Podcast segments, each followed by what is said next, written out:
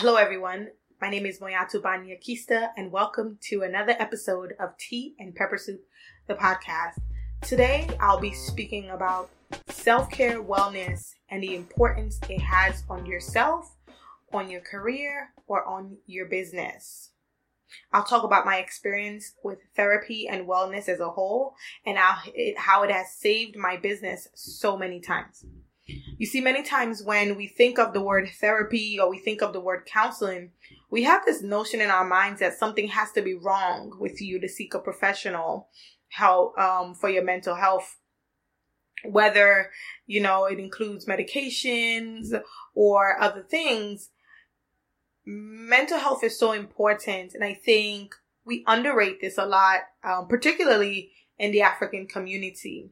There's a lot of stigma around people getting support for their mental health. There's a lot of misconceptions of what it actually means to go to see a therapist or to go to see a counselor. And one of the things I always say is the same way you have a headache or you need to go get checked for something or you need to just go to a doctor for any bodily ailment that you may have, is the same way we should continuously see therapy. I always call it it's a brain spa for me. And it has been over several years. So I want to talk about some experiences of what led me to therapy and kind of where I am right now when it relates to therapy and as it relates to wellness.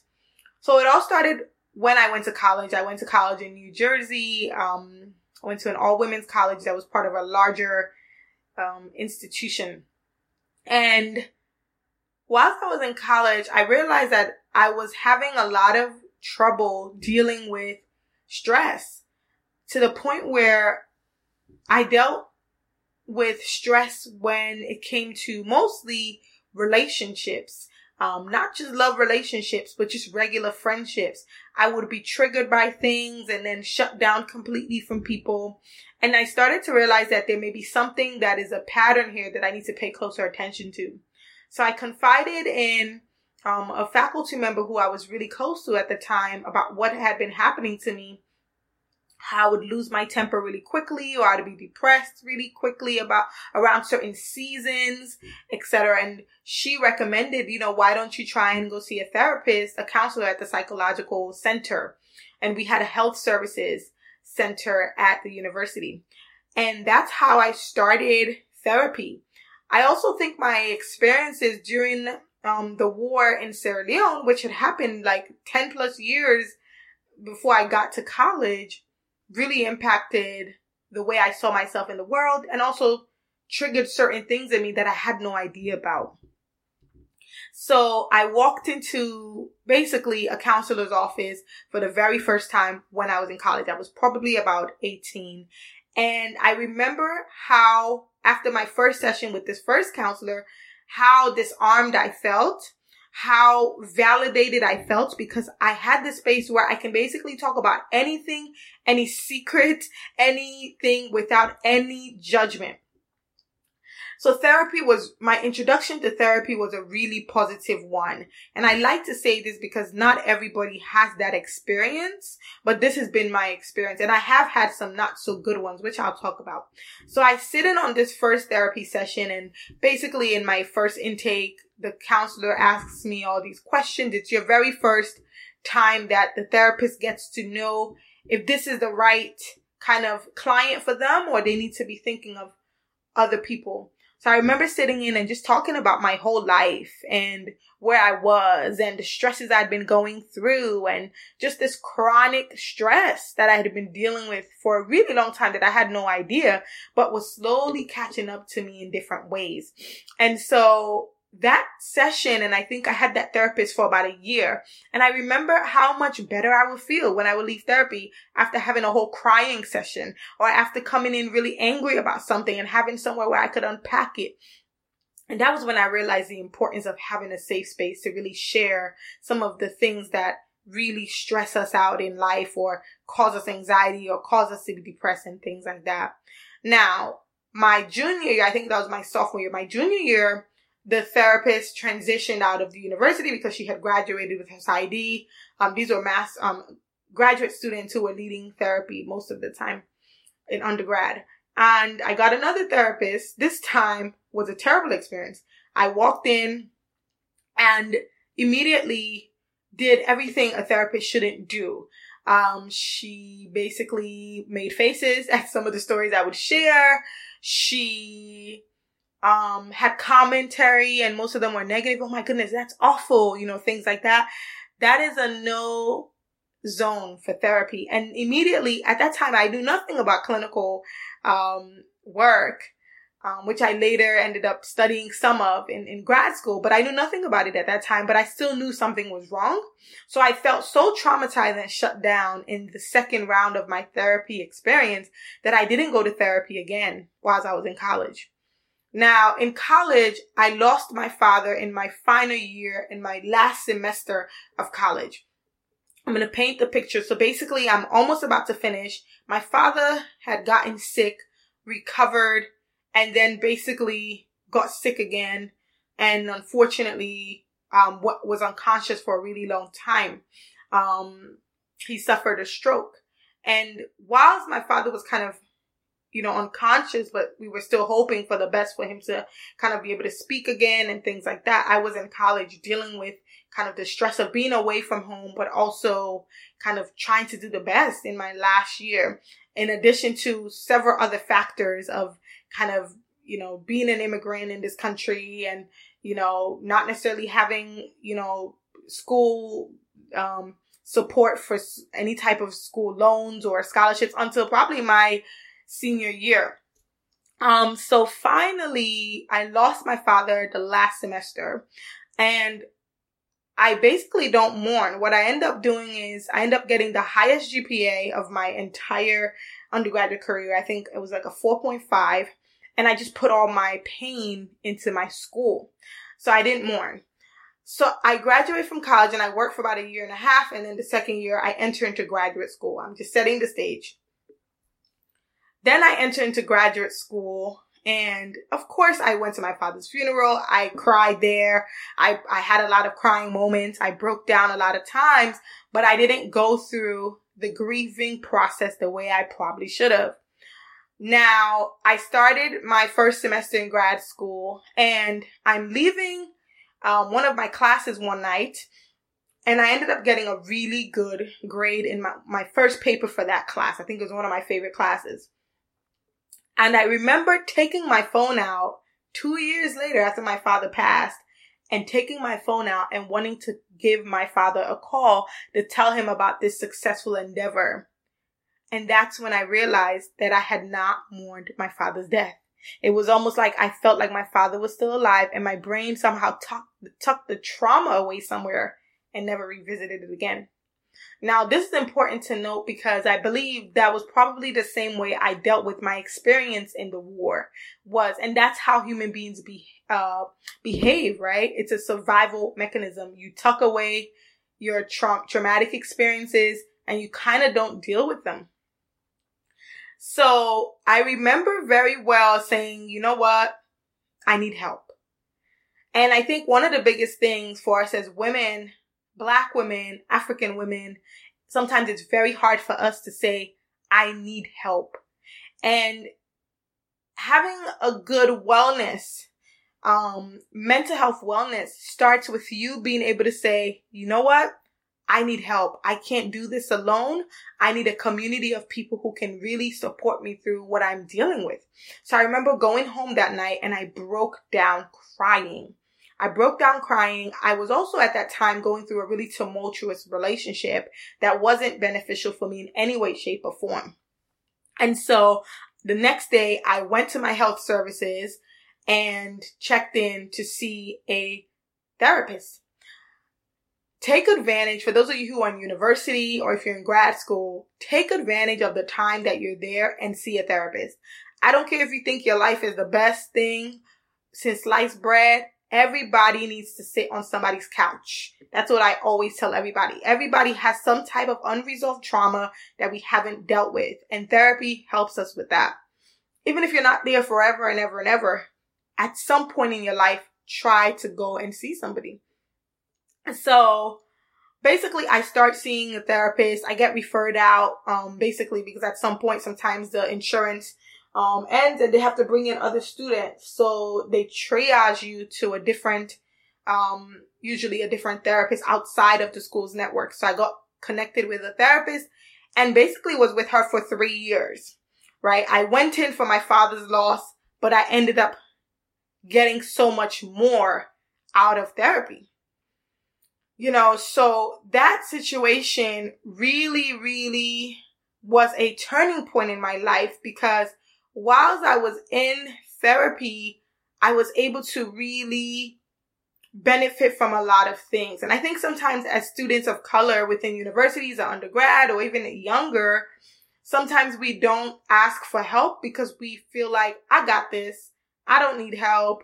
You know, why do I need to go somewhere and tell people my problems, a complete stranger? That's exactly why we need to tell a complete stranger our problems and what we're going through because as much as our culture as, as Sierra Leonean American, our culture doesn't really like that.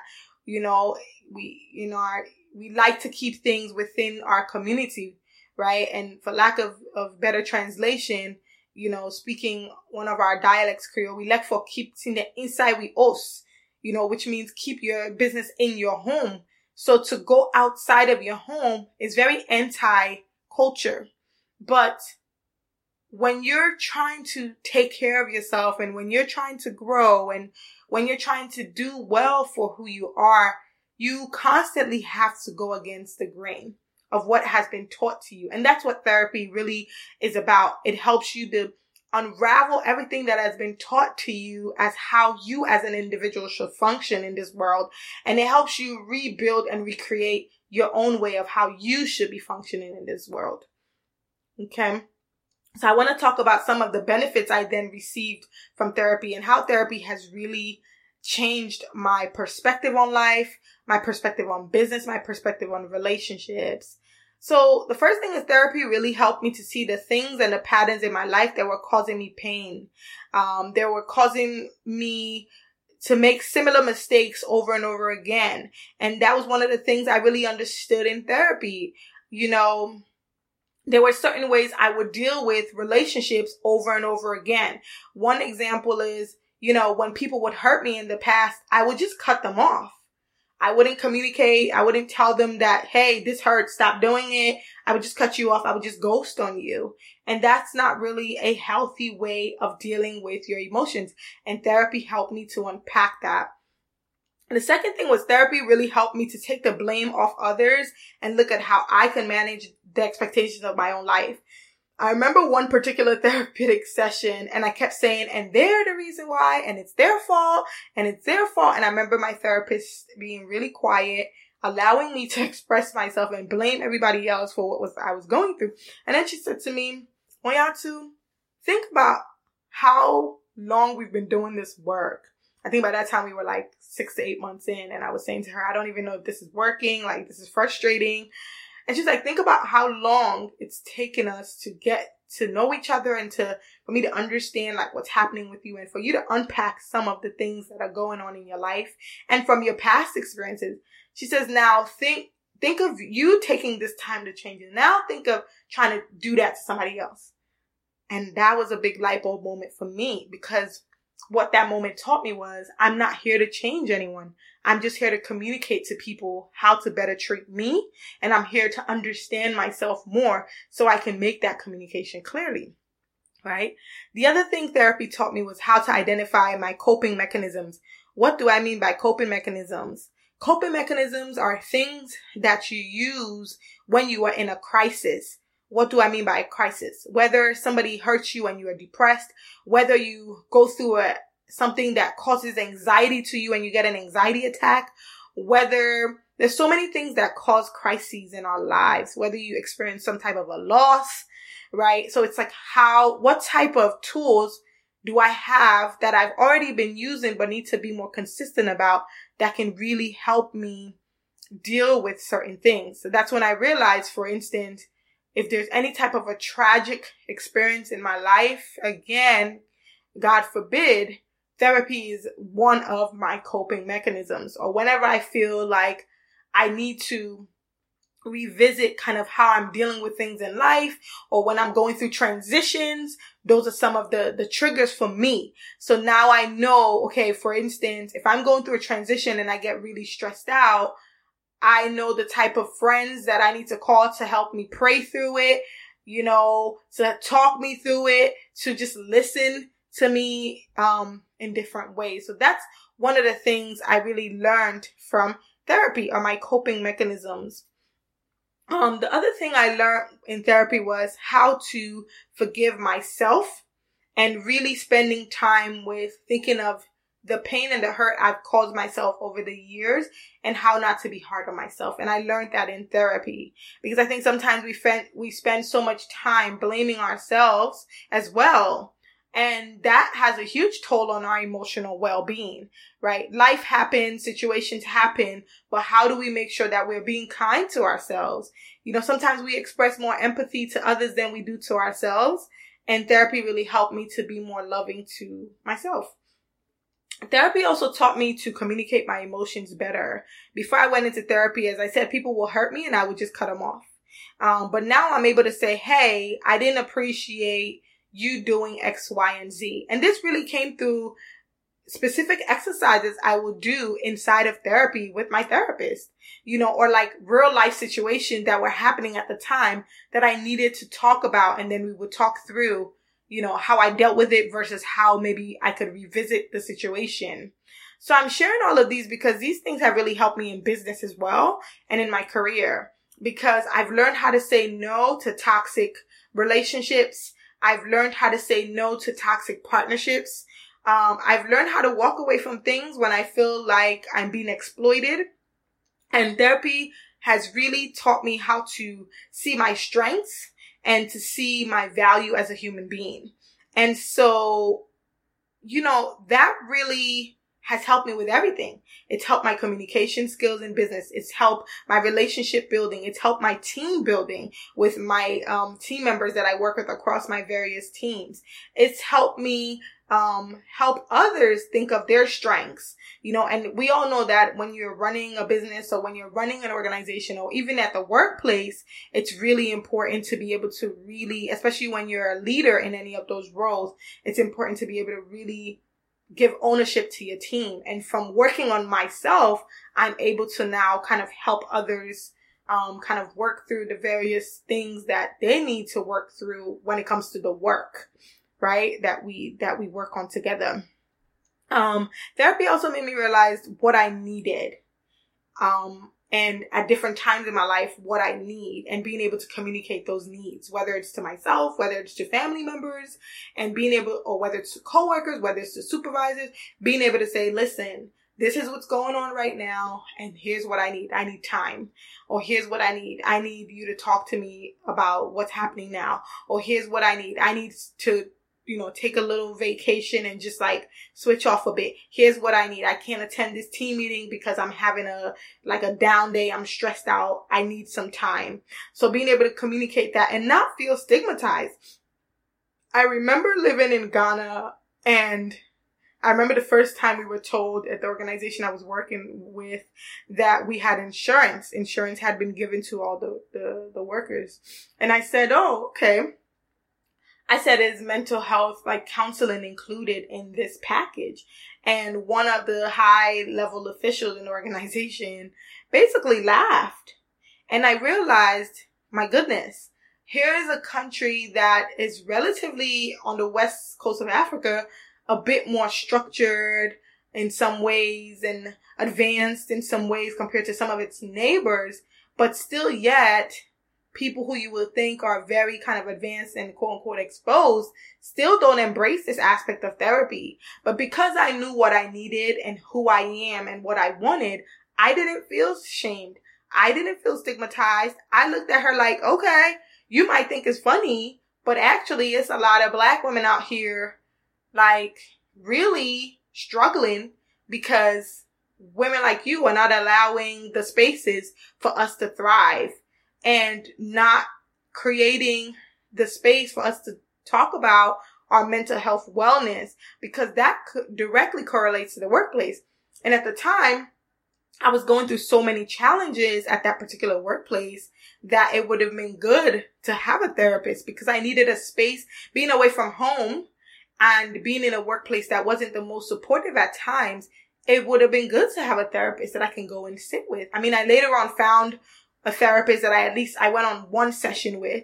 But being in therapy when you're in a different country or when you're in a different space can be very difficult because it's like you have to start the system all over again, you know? So I want to share a bit of some of my kind of experiences of, you know, what I've learned from that. You know, I remember when I left, when I finally moved from New York, my therapist actually helped me a lot in my transition. I was really nervous and I was scared of how my mom would take my transitioning to Africa because, you know, it was a big move, you know, and here I was, I had this great opportunity. I talked about it, um, in my, in my previous podcast for those of you who haven't gotten an opportunity to listen to my, um, podcast on heart work. Um, you know, I struggled a lot mentally because I had to now communicate to my family members why this was important to me. And my therapeutic sessions helped me so much with that, you know, and when you're in an environment where you're privileged, and I always say this, the US, we're really privileged in many ways with mental health resources. You know, granted, there's still stigma here, um, in the US, but at least in a city like New York, in, in larger cities, you have more access to such resources. And being with in therapy, I mean, leading up to my move to Ghana, I was seeing my therapist up until my move, you know, up until my transition. And that really helped me to have a soft landing with my move. It helped me to have the conversation with my family that I was moving to Ghana and taking this amazing opportunity. So you know, therapy has really, really helped me in some really transitional and pivotal moments of my life. And what I've seen is that usually therapy has been beneficial when I am going through transitions.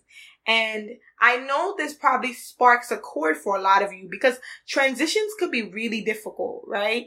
You go into this routine, you have this kind of comfort space that you're in, and then all of a sudden something amazing happens or not so amazing. Sometimes transition does, is not necessarily always amazing and you have to make a shift and you have to make a pivot. And then it's like, you think you got it until you're in the transition and all of a sudden you're feeling stressed and all of a sudden you're feeling anxious and all of a sudden you're feeling depressed and all of a sudden all the things that are happening because of, you know, just the lack of support or the lack of recognizing what you need happens, you know? And so I've learned over the years the importance of therapy. You know, at the moment, I think for the last five, six years, I haven't seen a therapist. When I came back, um, from Ghana, when I moved back to the US, I hadn't, I couldn't find a good therapist, um, in the region that I lived and, um, and a decently affordable one, right? So I had to think, okay, what could I do, um, to still support my mental health and my wellness to make sure that I am well, you know? And so it took a lot of me thinking through how to really build a supportive therapeutic atmosphere for myself.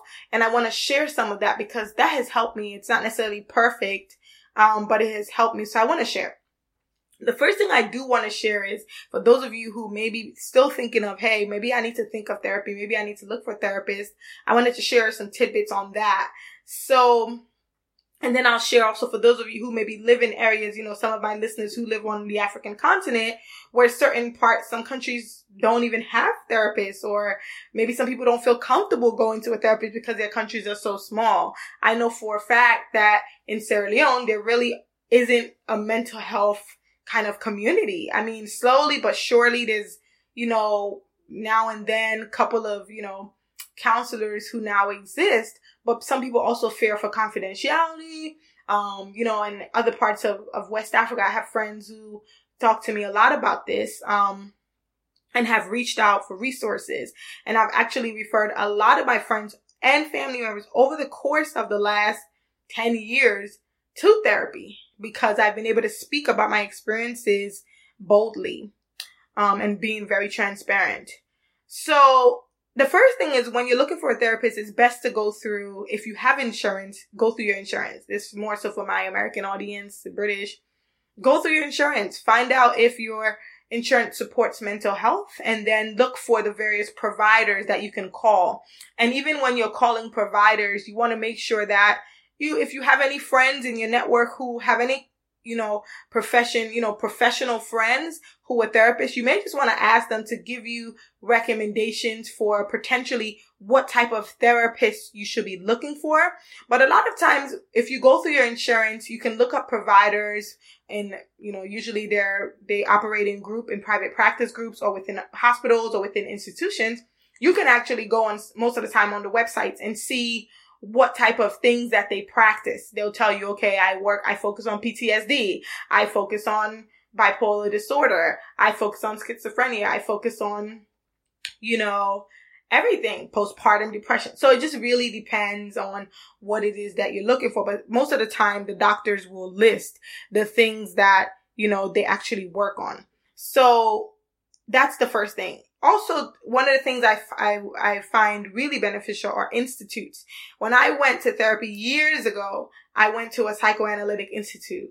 Psychoanalytic institutes are really good because they go by a sliding scale fee, which basically means that they go by how much you make versus insurance. So sometimes they have that option. So if you're, you know, if you're a student or things like that, you can potentially pay something really less, as low as $15 to as, you know, therapy can range anyway from as low as 15 all the way up to about $250 based on out of pocket versus insurance expenses. Um, but so that's a bit of what I wanted to share in regards to that. Um, and now, if you're in a region, let's say where you don't have insurance, you don't have the, the resources to see a therapist, there are some suggestions that you can, um, create you, you can do to create a therapeutic environment and still keep well. Things that I've been doing as well. Um, I'll give you a quick story. Um, when I started a, a recent, about two years ago, I started a recent, um, employment opportunity and I was just really anxious and nervous. This was something that was still up my alley of my profession, but I was still nervous. I was teaching undergraduate and then I got a graduate level teaching position and I was just really nervous. And I remember every single time before I would go to class to teach my students at the earlier onset, I would get these crazy panic attacks. And this wasn't the first time these things had showed up basically where you get a shortness of breath, your heart tightens up, and you feel like you're literally about to die.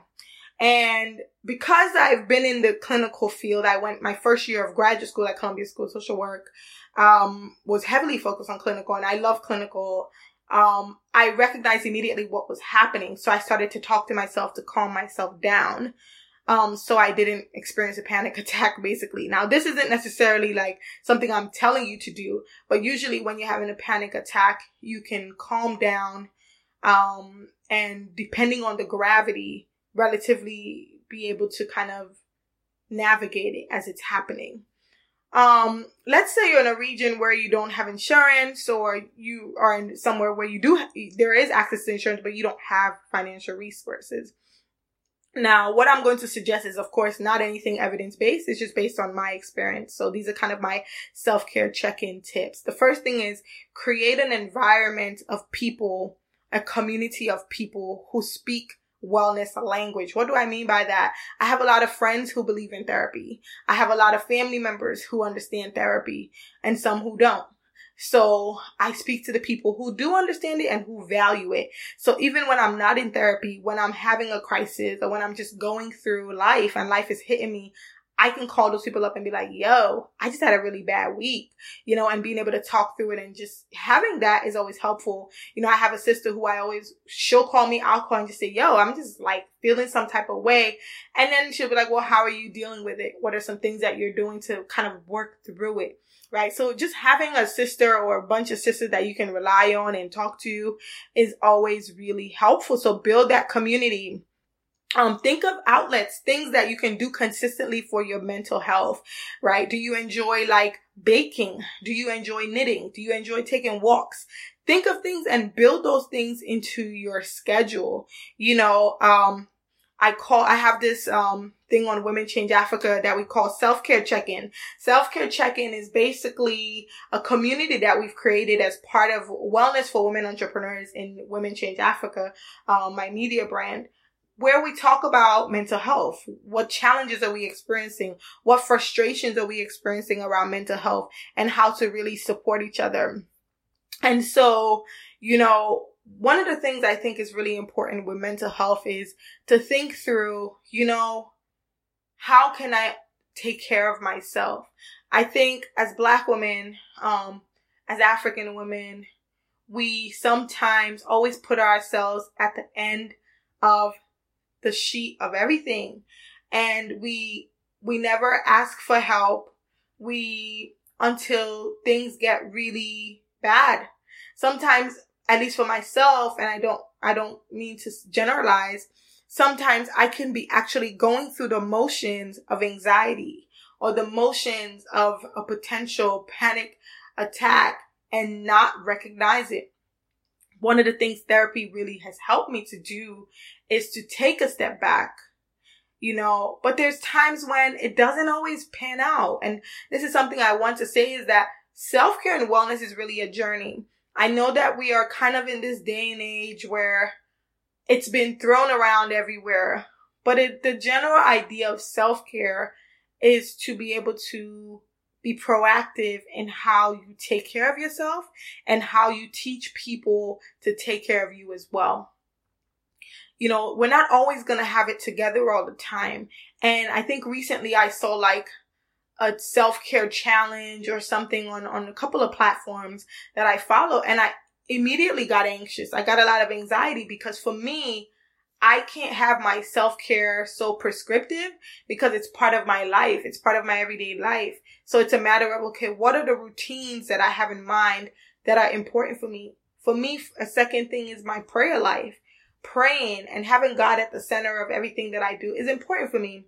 I'm not saying, you know, substituting, you know, this is with more kind of severe cases of mental health. Of course, sometimes people need um, medication and things like that. So I'm not necessarily saying substitute that completely with prayer. No, right? There's times when you have to take care of yourself beyond kind of, you know, counseling you know, there's some medical conditions, mental health conditions where you need beyond counseling, where you actually need medication, just like everything else, right? Um, and so, but for me, I found prayer really impactful because it's the one place I can go in quiet and speak to God about what's happening. And that in turn helps me become more mellow and deal with anxiety and deal with stress, right? Because one of the things the Bible talks a lot about is not being anxious, right? So God knew that anxiety is something that the enemy uses against his children. Fear is something the enemy uses against his children. Depression is something the enemy uses against his children. So God, in my faith, I've, I've been able to utilize the word of God and prayer as a place to go and just speak to God. But I also realized that therapy and counseling is something that God has given us as his children. So we have to find a way to utilize what God has also given us. And so the other thing that's been important for me, um, is just being my, having my, my creative element. Recently, I, I realized that architecture really helps my wellness. Being outdoors, really helps my wellness. So it's also being able to identify the things that bring you joy and the things that bring you calm and knowing to tap into those things when you need it the most. Right. So this has really impacted my business, um, completely because for instance, this month I've been, last month was really stressful for me. And the month of March is always like that because there's so much happening. Um, I traveled last month um, to Egypt. I, you know, had a bunch of uh, board meetings that I needed to attend. I had an event that was hosted um, in New York City. And all of these things like really took a toll on me because I was on the go. But I knew they were going to take a toll on me. But even then I'm human, right? And I didn't realize how much of a toll they were actually going to take. So come April, I crashed I had a really bad cold on when I got back from my trip and I was just exhausted and drained, you know? And so this month I'm practicing more things of like being still. And this is my month of stillness, which is why I'm doing this podcast for this month. Um, the first thing I hope to do more this month is being more present in the moment and enjoying quiet time. I know it sounds like a cliche, but it's true. I need to, you know, really take time away from social media. Sometimes social media sucks us in in such a way that we don't give enough time to ourselves to just take a walk, to just read a book, to just journal, you know. Um, so more and more I understand the importance of really setting time aside and really having quiet time, whether I'm just writing or speaking to God or, you know, catching up with a friend on the phone, you know. Um, when I was in Cairo, I found myself immersing myself so much in the moment and it felt so good simply because my phone had to be off in most places. As much as I shared one or two things on social media, I tried to be really present in the moment. You know, the next thing for me this month I'm, I plan to do really is to say no and cut back on commitments and not taking anything I put on. I, I didn't put on my annual plan. And so, for instance, the other day I was asked to cre- uh, curate some content. Would have been great, but it, I was asked to turnkey it in like four days. And I just had to finally say to my colleague who asked me, you know, unfortunately, I'm not able to do that at the moment, but I'd like to revisit this hopefully in the next couple of months. And they were understanding. And that came from years of me being in therapy and being able to understand how to communicate what I needed, right?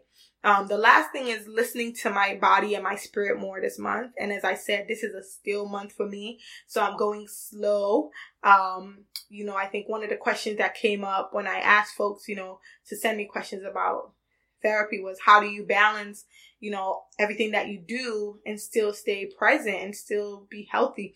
And that comes with me being intentional and listening to my body and what my spirit is telling me. So if my body is saying to me, Hey, I'm hurting, I'm tired, I'm gonna listen to my body. So one of the things I've done is to not put too many things on my plate to do per day. So even if I do just one thing per day for the next two weeks, I'm gonna be okay. And saying no to a lot of like unnecessary kind of meetings or unnecessary kind of phone calls and things like that and just really being present and so that's kind of where I am. I wanted to share this journey of wellness and, and therapy, and I hope it helped a lot of you.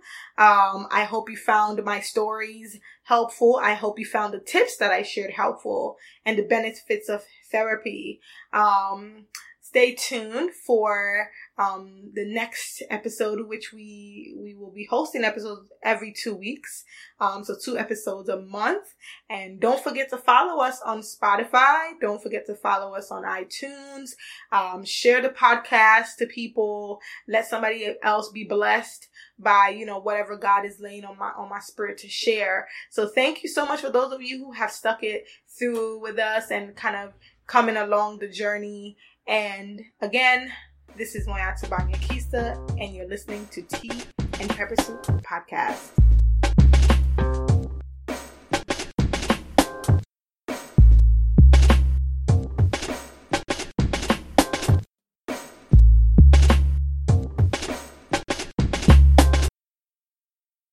Tea and Pepper Soup can be found on iTunes, Spotify, and via my website, moiyattubanya.com feel free to stop by and subscribe so you can get your tea and pepper soup every two weeks of the month. Leave us reviews, leave us comments. We always appreciate hearing back from all of our listeners worldwide. This is Moiyattu Banya-Keister, and thank you for coming along this journey of Tea and Pepper Soup, the podcast.